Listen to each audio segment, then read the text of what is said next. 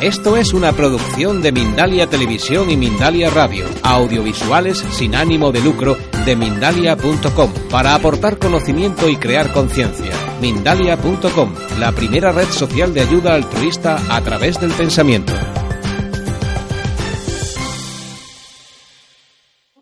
Y ahora el protagonismo es vuestro. Vamos a hacer como en las demás mesas redondas, turnos de tres preguntas cerrados, se contestan otros tres y es vuestra ahora la palabra.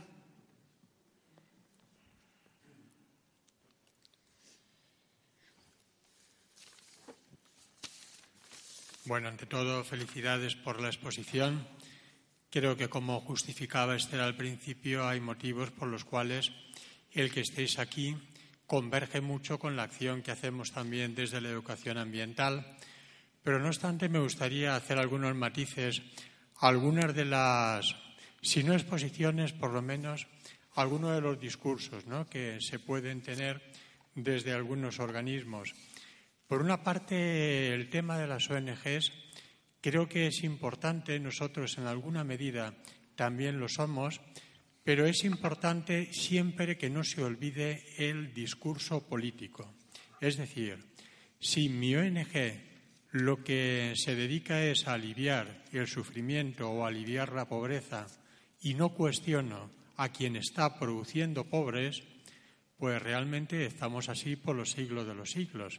Es decir, que el sistema se frota las manos cuando ve cómo proliferan las ONGs y cómo, según han ido creciendo las ONGs, ha ido creciendo paralelamente la pobreza.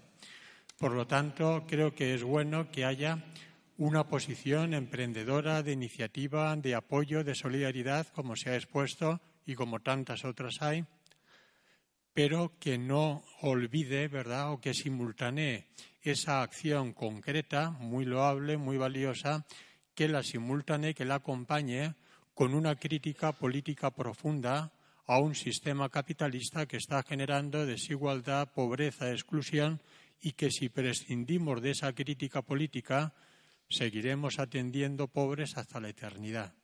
Entonces es bueno atender el sufrimiento, es bueno ser solidario, es bueno promover iniciativas, promover educación, promover como ya vemos pues cualquier tipo de apoyo, pero siempre con la otra mano pues trabajando por un modelo económico nuevo. En la cuestión de los animales, para nosotros es un tema primordial. Creemos en una ética biocéntrica, donde el centro se sitúa en la vida y no en el ser humano como un sujeto que está por encima de lo demás. Creo que compartimos la frase de Albert Schweitzer, que nos decía que mientras que la compasión del ser humano no alcance a todas las criaturas, el ser humano no encontrará la paz. Pero también es verdad como he visto en algunos movimientos animalistas, que si el discurso lo hacemos desde la perspectiva de cuida a los animales porque tú también eres un animal, vamos mal. Porque si yo también soy un animal, pues puedo hacer lo que quiera con los animales. No le veo yo la gacela diciéndole al león quieto que yo también soy un animal. Entonces, más bien tendríamos que plantear el respeto a los animales desde la ética.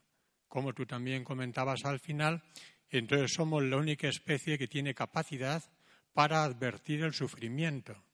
Y puesto que tenemos esa capacidad de advertir el sufrimiento, es mediante la cual nosotros tenemos el deber de impedir todo tipo de sufrimiento a cualquier criatura viva, sea animal o sea humana. Por lo tanto, nosotros defendemos, y es para nosotros una materia de primer orden, el que el respeto no solamente se quede en los seres humanos, sino que abarque a cualquier especie, muchas de las cuales todavía no las, no las conocemos, que compartimos con ellas el destino del planeta y que para ellas también este es su único planeta, pero quizá varíe un poco la perspectiva y es desde esa perspectiva ética. Es decir, yo que tengo capacidad para saber las consecuencias de mis actos, no voy a dañar conscientemente a ninguna especie, sea humana o sea de otro tipo. Pero el especismo o el animalismo entendido tal como he visto yo en algunos movimientos, pues creo que quizás no profundiza tanto en este otro argumento. Es un apunte. Si alguien le apetece preguntar, compartir alguna reflexión.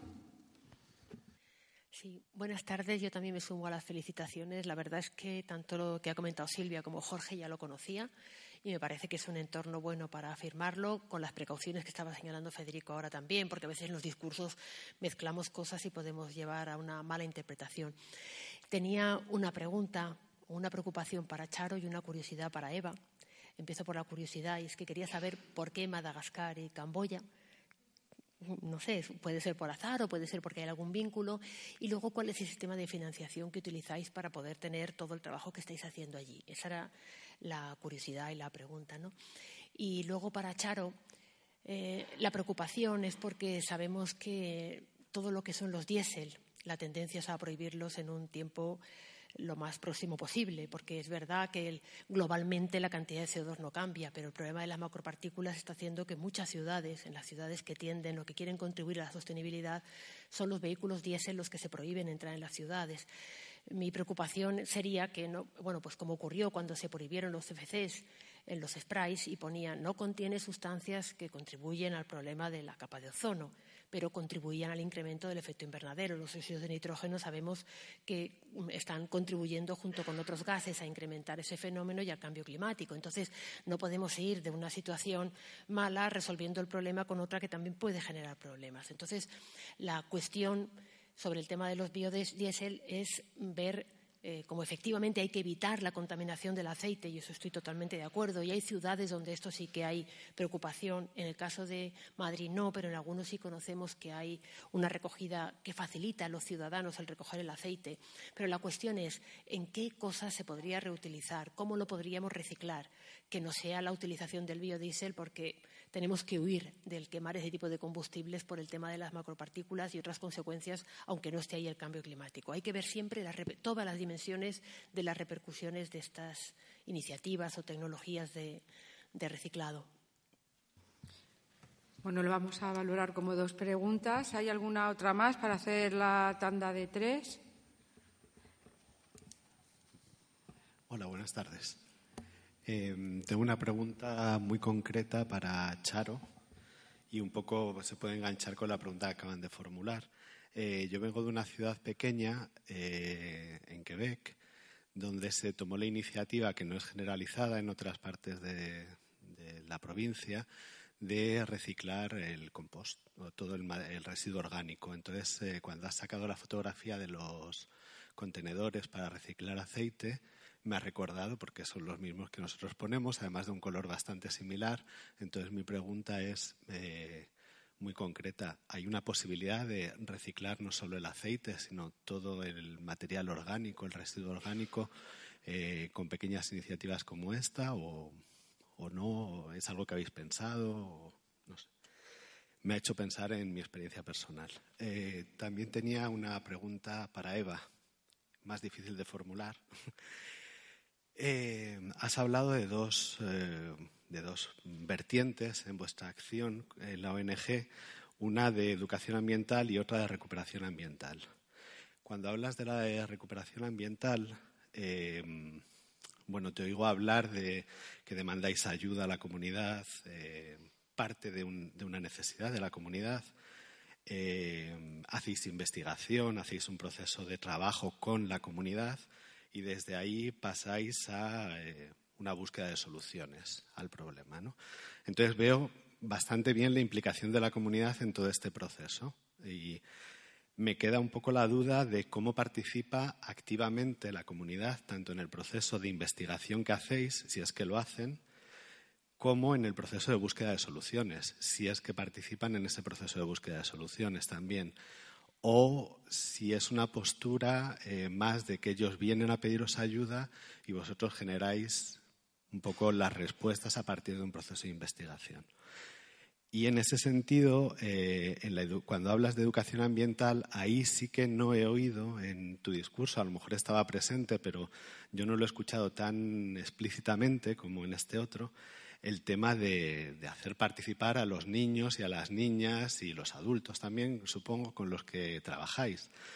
Ahí sí que he oído, bueno, he oído, por ejemplo, que has nombrado el tema del premio de que vayan a la playa, ¿no? Lo cual en ciertos ambientes educativos nos puede hacer saltar sobre el asiento. No lo, no lo quiero juzgar aquí, ¿no? pero creo que tú entiendes que nos puede hacer como, puf, hasta qué punto. Y tú misma, cuando lo has presentado, lo has presentado un poco desde ese punto de vista. Pero luego he oído sobre todo, y eso es lo que, lo que me gustaría si pudieras aclarar, he oído una visión de transmisión de la información en el planteamiento de educación ambiental que tenéis.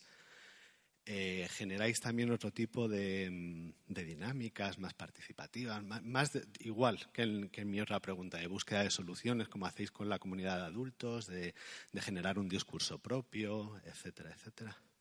Gracias. Bueno, son cuatro las preguntas, entonces me imagino que es mejor que respondáis primero una después la otra, y hay más personas interesadas en seguir preguntando que después de estas respuestas tendrán su momento.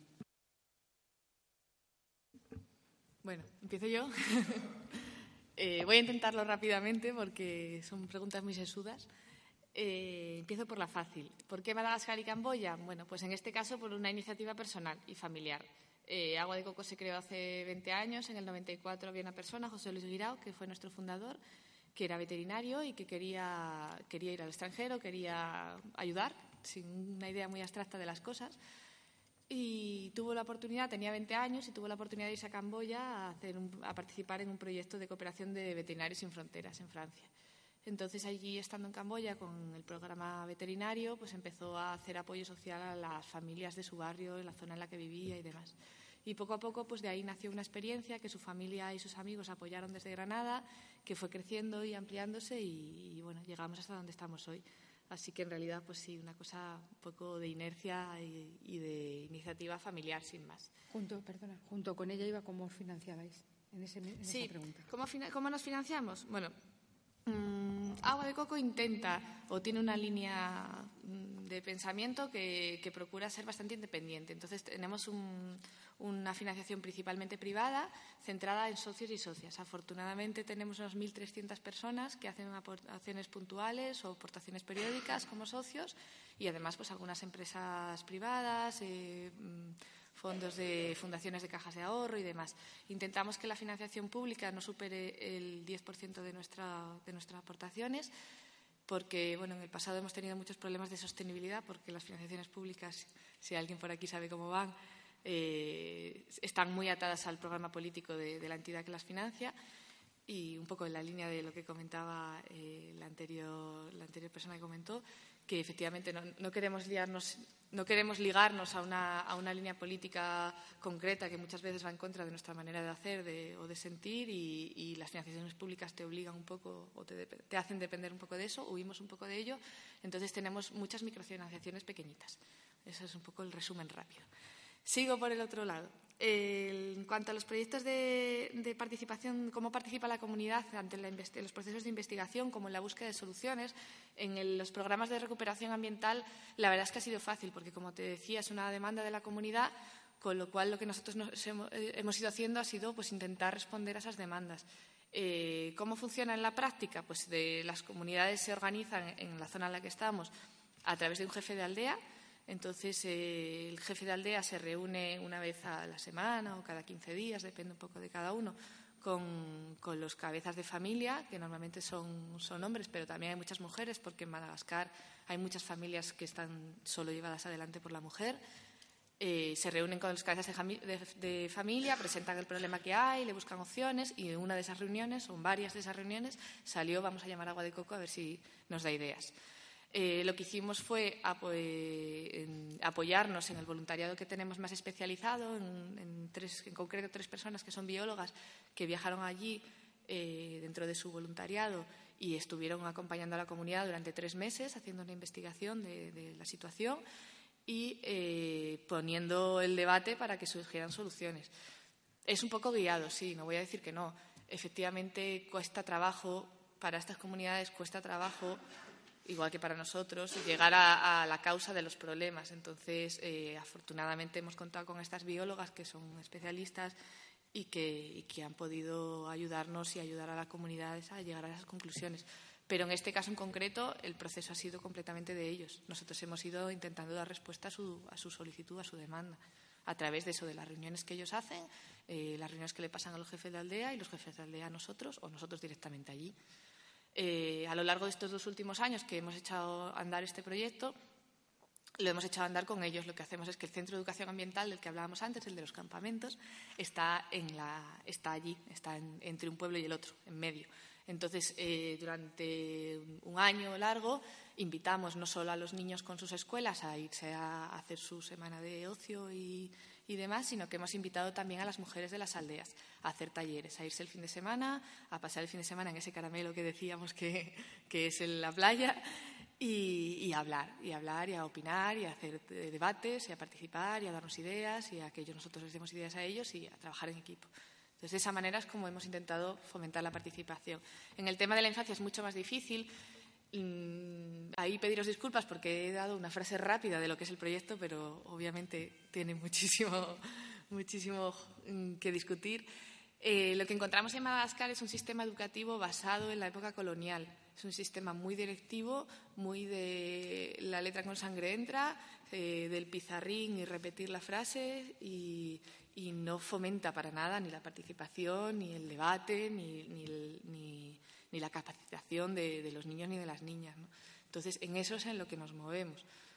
Eh, a través de toda esta serie de actividades pedagógicas que son extraescolares, como por ejemplo los campamentos o las charlas o las salidas pedagógicas, las excursiones, eh, lo que intentamos es ofrecer otra educación, otro tipo de educación mucho menos directiva, mucho más abierta y a través de eso, poquito a poquito, ir acostumbrando a los niños y a las niñas a opinar. Pero es que es muy extraordinario para un profe, para una profe, que sus niños opinen y hablen. Entonces es un trabajo larguísimo, no solo de participación para, la educación ambiental, sino de participación en general.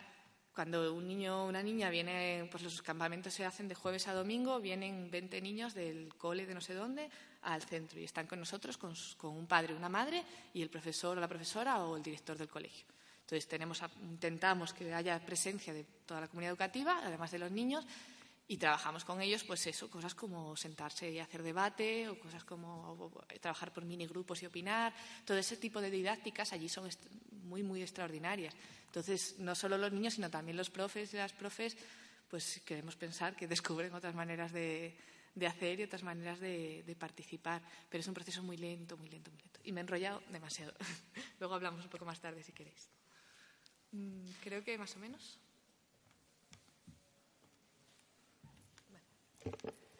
Bueno, yo voy a empezar respondiendo a la última pregunta, eh, que es corta, porque nosotros solamente reciclamos eh, aceite usado de cocina.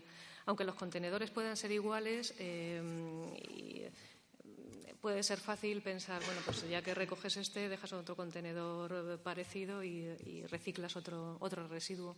Pero la gestión de cada, de cada residuo es muy diferente entre sí. Entonces, nosotros ya bastante tenemos con con reciclar el aceite eh, no nos hemos planteado de momento eh, recoger otro tipo de residuo. Y respecto al, uso del aceite usado de cocina para, biodiesel, eh, es verdad que el aceite vegetal usado tiene muchos usos.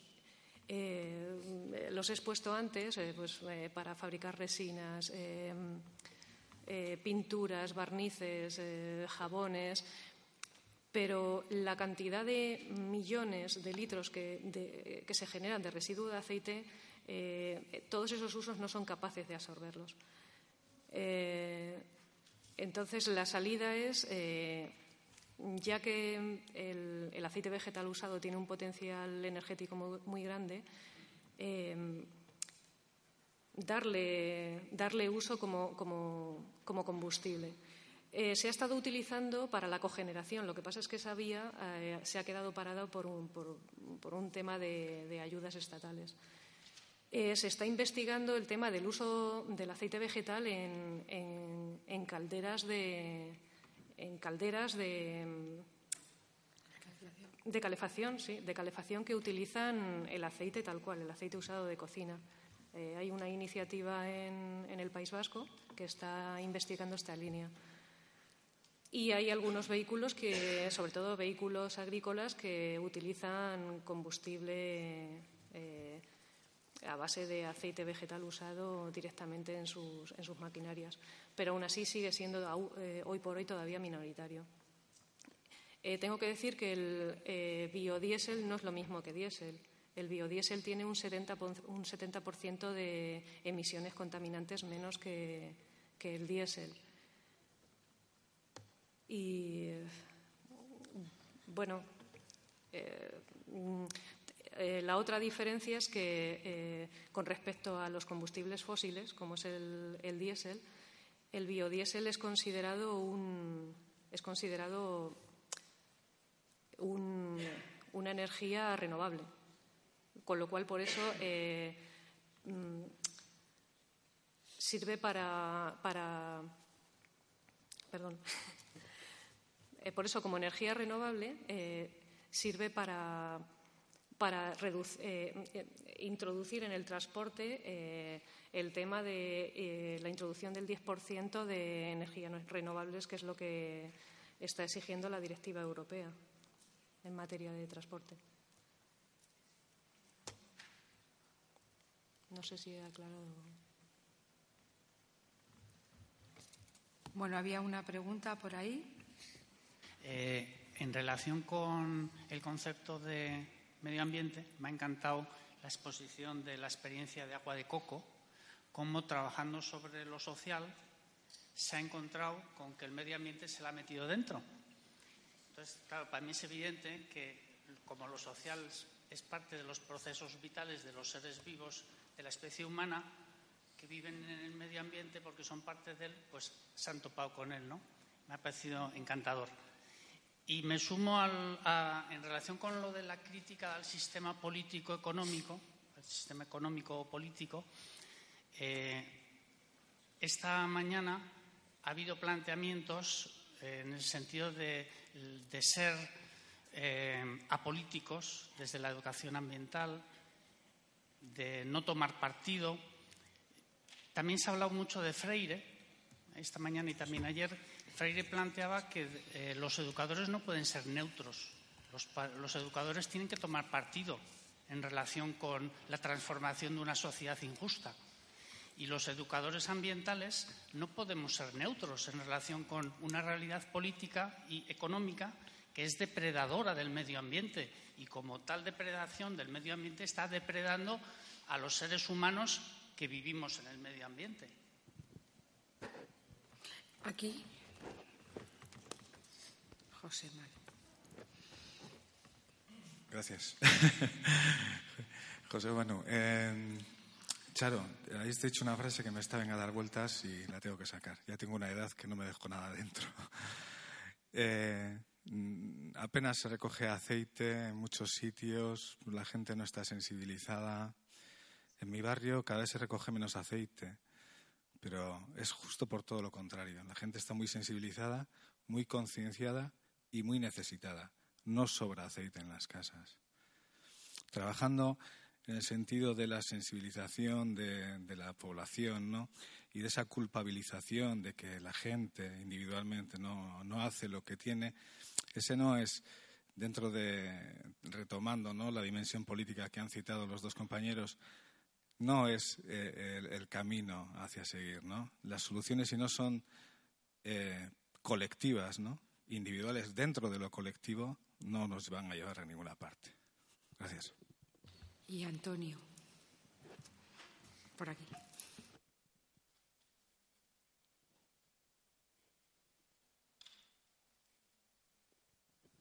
Vale, muchas gracias. Yo quería hacer una pequeña contribución al tema del aceite, que ya veo que es el que se está llevando el gato al agua en esta, en esta mesa. Eh, yo dirijo un pequeño centro de educación ambiental, pequeño y humilde en la Sierra Pobre de Madrid. Y os voy a eh, decir una cosa muy curiosa. Nosotros no reciclamos el aceite, lo reutilizamos. Es una pequeña contribución la que hacemos pero es que a lo mejor se puede extender a más sitios. Veréis, todas las construcciones del centro que están eh, eh, inmersas en un bosque son de madera. Las, cabañas donde duermen los niños, las literas, eh, los servicios, el comedor, las mesas, las vallas, es de madera todo, hasta las cosas que hacemos allí como cajas nido, comederos para pájaros, todo es de madera. Entonces al principio, hace veintitantos años cuando empezamos, pues yo, ignorante de mí, compraba productos maravillosos para tratar la madera. Cuando vi de qué iba aquello, dejé de comprarlo y empecé a utilizar aceite de linaza. Pero es que después ni el aceite de linaza ni porras, el aceite sobrante de la cocina del campamento. Se cuela, se limpia y, es un barniz alucinante. Funciona de maravilla con las vallas que están en intemperie, con las cabañas que están, eh, son de madera y están en intemperie y que en invierno les caen nevadas y les caen heladas de 12 bajo cero y en verano hay 35 grados. Entonces, a lo mejor es una idea. Es muy poquito, eh, lo que nosotros consumimos de aceite, pero es suficiente como para eso. A lo mejor es una manera de reciclar, de reutilizar aceites utilizándolos pues, eh, como sustitutivos de barnices hechos con potingues que tenemos que comprar por ahí y gastarnos el dinero de fuera. Nada más era eso.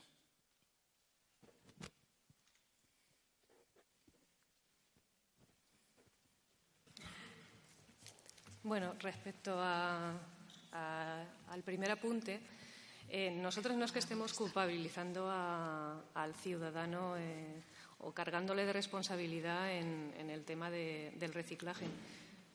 De hecho, eh, nosotros lo que queremos hacer es facilitar al ciudadano el reciclaje, porque no es fácil, incluso estando muy concienciado, no sabes qué hacer con él los puntos limpios te quedan lejos, hay pocos.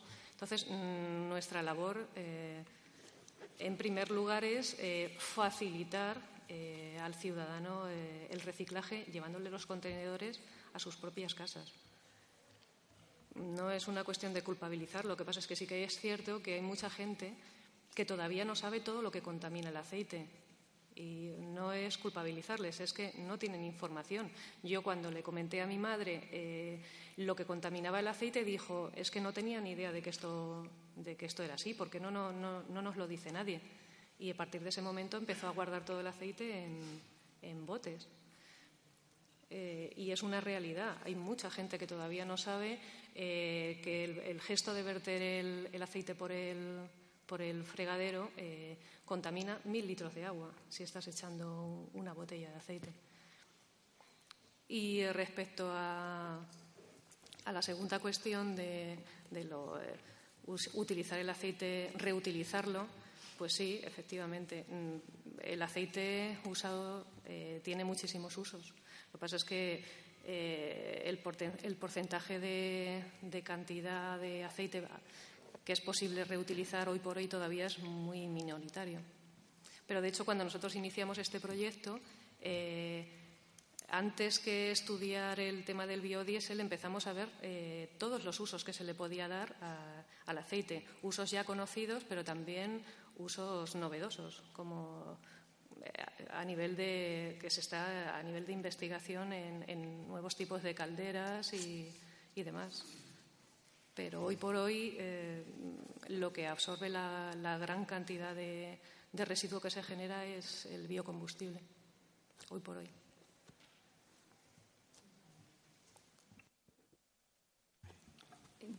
¿El primero era para ti? Yo no lo entendí como una pregunta, a lo mejor. No, si Pedro era una reflexión o era una pregunta concreta, una reflexión. Gracias. ¿Alguna pregunta o reflexión más que queráis compartir? Sí, eh, buenas tardes. Mi nombre es Fernando Blanca y soy de, la ONG Grefa. Mis comentarios y mi pregunta eran para Silvia, de PACMA. Eh, bueno, lo primero, en primer lugar, mi enhorabuena por, la labor que hacéis precisamente para mejorar el, bienestar animal, que como bien decías en España, pues todavía deja muchísimo, muchísimo que desear. Eh, decir que, el, planteamiento, el matiz que, ha hecho Federico, la verdad que me ha gustado mucho, no puedo estar más de acuerdo. Pero también tengo un comentario y es que mm, vemos que en los medios de comunicación muchas veces se confunde animalismo y ecologismo y a mí eso me parece cuanto menos a veces arriesgado y peligroso. Y luego mi pregunta, a lo mejor es más bien por ignorancia mía, pero no he entendido muy bien cuál es el, nexo, el nexo de unión entre, el animalismo y, y la educación ambiental. Muchas gracias. Eh, serían, dada la hora, las dos últimas preguntas. Si alguien tiene interés en participar, la última llamada.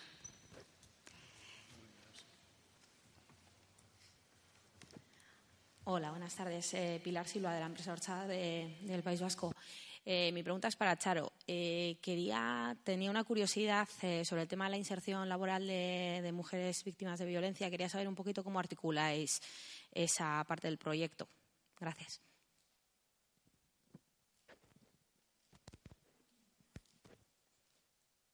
Pues los dos. Ah, los dos, los dos. Bueno, la pregunta a lo mejor no es tan importante, ¿eh? pero bueno, es una curiosidad. Los dos. Para, Silvia, eh, supongo que conocerás seguro el documental de Una verdad incómoda pero el que comenta al partido animalista holandés respecto al de Al Gore, ¿no? Y el argumento que utilizan sobre que eh, comer carne pues aumenta la cantidad de gases de efecto invernadero por todo el ciclo de la carne. Y me ha llamado la atención porque en ese documental se dan unas cifras que vienen de la FAO sobre la cantidad de aporte de gases de efecto invernadero que da el consumo de carne a nivel mundial, ¿no? contando todo el ciclo productivo. Y esto no tiene nada que ver con el dato que ha dado antes Charo, por ejemplo, sobre cuánto contribuye el transporte. Entonces, mm, no sé de dónde son las fuentes de Charo, pero sí sé de dónde son las fuentes de este documental y quería saber si, Silvia, si lo tenéis en cuenta también como un argumento también dentro de vuestras eh, explicaciones, charlas, etcétera, si también informáis de eso, porque no, no se suele saber a nivel general. Gracias. Bueno, eh, mi pregunta es para Esther, que ha moderado la mesa. En realidad es una aclaración, porque no sé si he entendido bien, eh, ligada a una pregunta que va para Jorge. Eh, cuando has presentado la mesa, no sé si lo he no lo he entendido bien o era algo que necesitaba un poco más de aclaración. Has dicho que íbamos a tener cuatro presentaciones que rompían un poco con las éticas actuales o algo así. No sé exactamente cuál ha sido la frase. Eh, yo cuando oigo las cuatro presentaciones, bueno, algo de, las corrientes éticas actuales me parece que está presente en, pues en todas las presentaciones. Entonces no sé muy bien qué es lo que has querido decir con la frase y me queda esa duda en la cabeza. Y en ese sentido la pregunta podría ser para toda la mesa, pero concretamente para Jorge, eh, si hay esa presencia de las éticas las corrientes éticas actuales en, vuestro trabajo, en lo que hacéis. Eh, para mí es, claro que la ética nos lleva a la acción, que es, que es la reflexión ética nos lleva a una acción comprometida, ¿no? como, como la que vosotros tenéis. Entonces, en tu caso, que has hecho una presentación que comparto mucho y quizá por eso tengo menos pregunta, porque me ha gustado mucho y comparto muchas de las cosas que has, que has presentado, eh, pero me gustaría, si hay una presencia de éticas contemporáneas en, en, lo que trabajáis, si hay una reflexión ética detrás, un poco que explicaras cuál es, en qué apoyáis eh, y concretamente cómo apoyáis un discurso de consumo ético, por ejemplo, tema que me interesa particularmente eh, en esas éticas, por ejemplo, en la ética de la responsabilidad o las éticas del discurso de Habermas o otras éticas, eh, corrientes éticas contemporáneas, eh, como, o, si le dirigiera la, la, pregunta a Silvia, pues en éticas como, como la de Adela Cortina en su libro de defensa de los animales.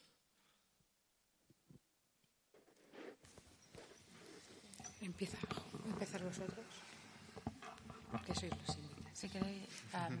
bueno, en primer lugar, agradecer a Grefa la labor que hacéis de protección de la fauna ibérica. Os sigo, sigo vuestro trabajo muy de cerca y es, es de agradecer que, exista una organización como, como, como Grefa.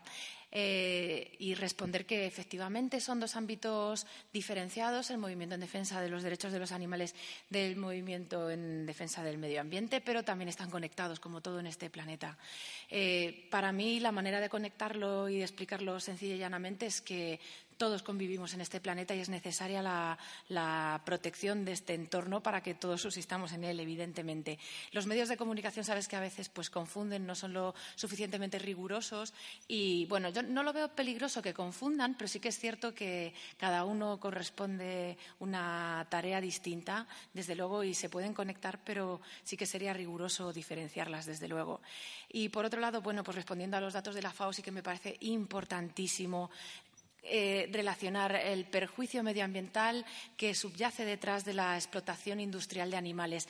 Millones y millones de eh, de recursos se están destinando a la alimentación del, ganado que luego alimenta a la humanidad. Y estoy hablando en términos globales, en términos mundiales. Eh, se está desperdiciando una cantidad ingente de recursos en traducir proteína animal, eh, proteína vegetal en proteína animal para que se alimente la humanidad cuando directamente nos podríamos estar alimentando de proteínas vegetales y no gastando todos los recursos en ese proceso sin sentido. Y esto es algo que economistas eh, muy reconocidos ya están, ya están destacando, que induce también a una reflexión en torno a que estos problemas de alimentación a nivel mundial se podrían estar solucionando con una distribución equitativa y una, una distribución razonable de los recursos a nivel planetario. Y destacar que es cierto que los datos de la FAO están a nuestro favor para reducir o disminuir el consumo de carne. Yo soy vegetariana. Lo soy por motivos éticos, pero creo que también están del lado del abandono del consumo de productos cárnicos. Eh, los datos de los que está alertando la FAO en cuanto a que el principal eh, motivo de efecto de gases invernaderos es la producción de carne. Y un detalle muy, muy claro que afecta directamente a nuestro país eh, la producción de animales está conectada también a nivel mundial. Yo no sé si sabéis, es algo que a mí me parece terrible, y es que todos los cerdos que se están consumiendo, la carne de cerdo que se consume en los Países Bajos, en Bélgica, Holanda, son cerdos que nacen en esos países y en Alemania también, se traen a España, donde la legislación en materia medioambiental en granjas industriales se ignora completamente y los cerdos eh, que están criados aquí están contaminando con sus purines todos los acuíferos de Lleida, que es el principal criadero de cerdos de Europa entre el traslado, el movimiento, la contaminación, no se está teniendo en cuenta el impacto ambiental del consumo de carne como mereciera. Creo que es un problema de primer orden que debería ah, preocupar a las entidades medioambientales y que efectivamente no se está teniendo en cuenta. Nosotros somos una formación política pequeñita, no tenemos los recursos que, quisiéramos para llevar adelante propuestas medioambientales, eh, campañas para dar a conocer, como hace el Partido Holandés, que sí tiene representación en Europa, pero creo que es em, es importante empezar a trabajar para dar a conocer pues, ese, coste ecológico del consumo de carne.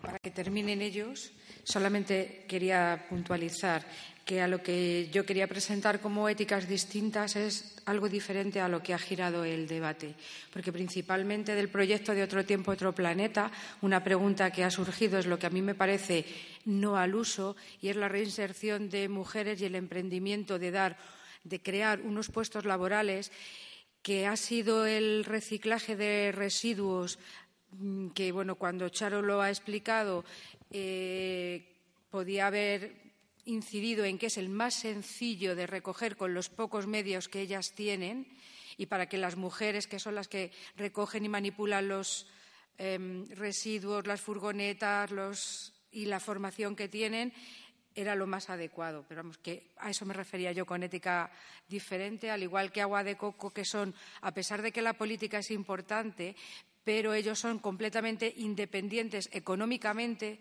de los partidos políticos. Y bueno, Jorge va a hablar ahora, no digo más, y Silvia acaba de hablar. Esa es mi explicación.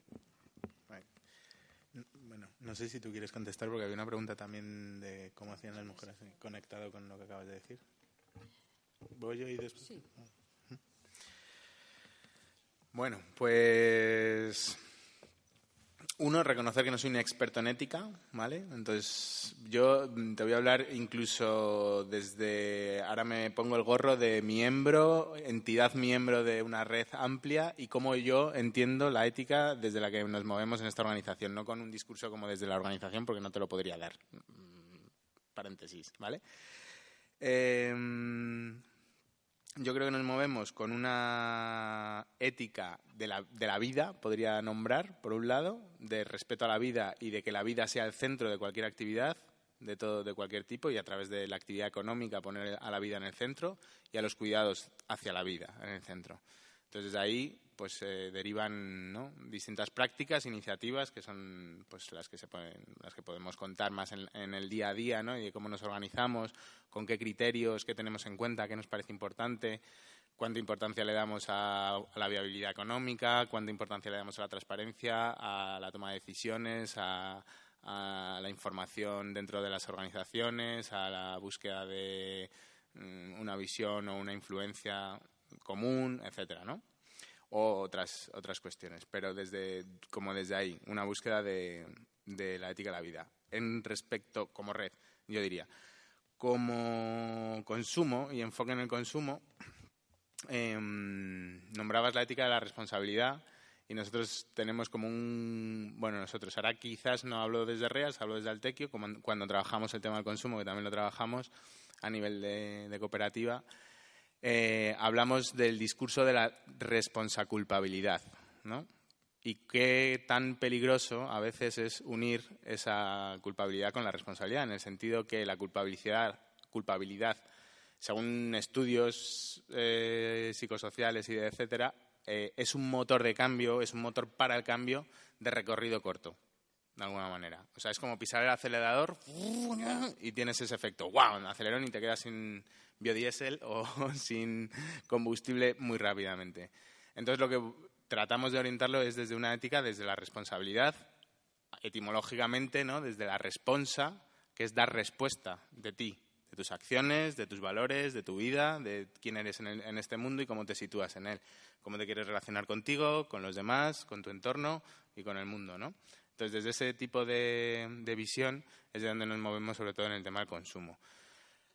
Apellidos le damos muchos, consumo ético, consumo político, consumo responsable, consumo sostenible, consumo consciente, consumo transformador, consumo ecológico, ¿no? un montón.